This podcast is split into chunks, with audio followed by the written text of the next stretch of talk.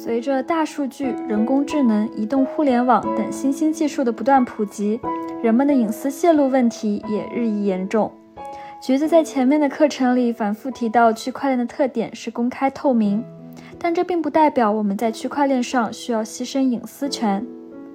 今天橘子就给大家讲一讲隐私保护的关键技术之一——零知识证明。零知识证明是一种常见的加密协议，在零知识证明的过程中，证明者需要向验证者证明某件事情是真实的、成立的，但不需要泄露除该陈述以外的任何信息。那为什么要使用零知识证明呢？想象一下，如果我想要知道桃子是否有驾照，一般来说，桃子为了证明他有驾照，会把驾照直接拿给我看，对不对？这听起来很正常，但你有没有想过，如果你贸然把驾照给别人看，以此来证明你有，不怀好意的人可能会借机偷窥到你的隐私，比如年龄和住址。但如果利用零知识证明，就能在不暴露这些信息的情况下，证明你有，证明你会。零知识证明的场景可以是这样的：韩梅梅和李雷都是奥数爱好者，他们在共同解一道奥数题作业。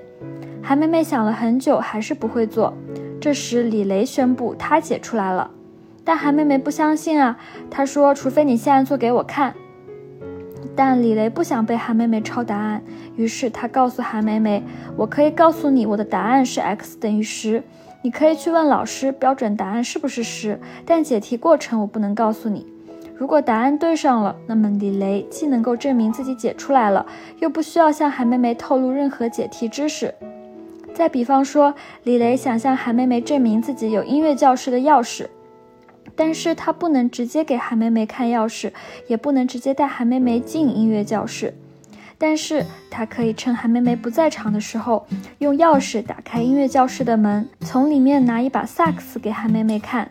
鉴于韩梅梅知道萨克斯只存放在音乐教室，所以他完全有理由相信李雷确实有音乐教室的钥匙。在这个过程中，李雷很好地保护了钥匙，同时证明了自己有钥匙这个事实。实际区块链中的零知识证明往往会涉及到更复杂的部署和算法，但零知识证明的意义就是我们上面所说的，证明者可以在不泄露隐私的情况下，向验证者证明某件事情是真实成立的。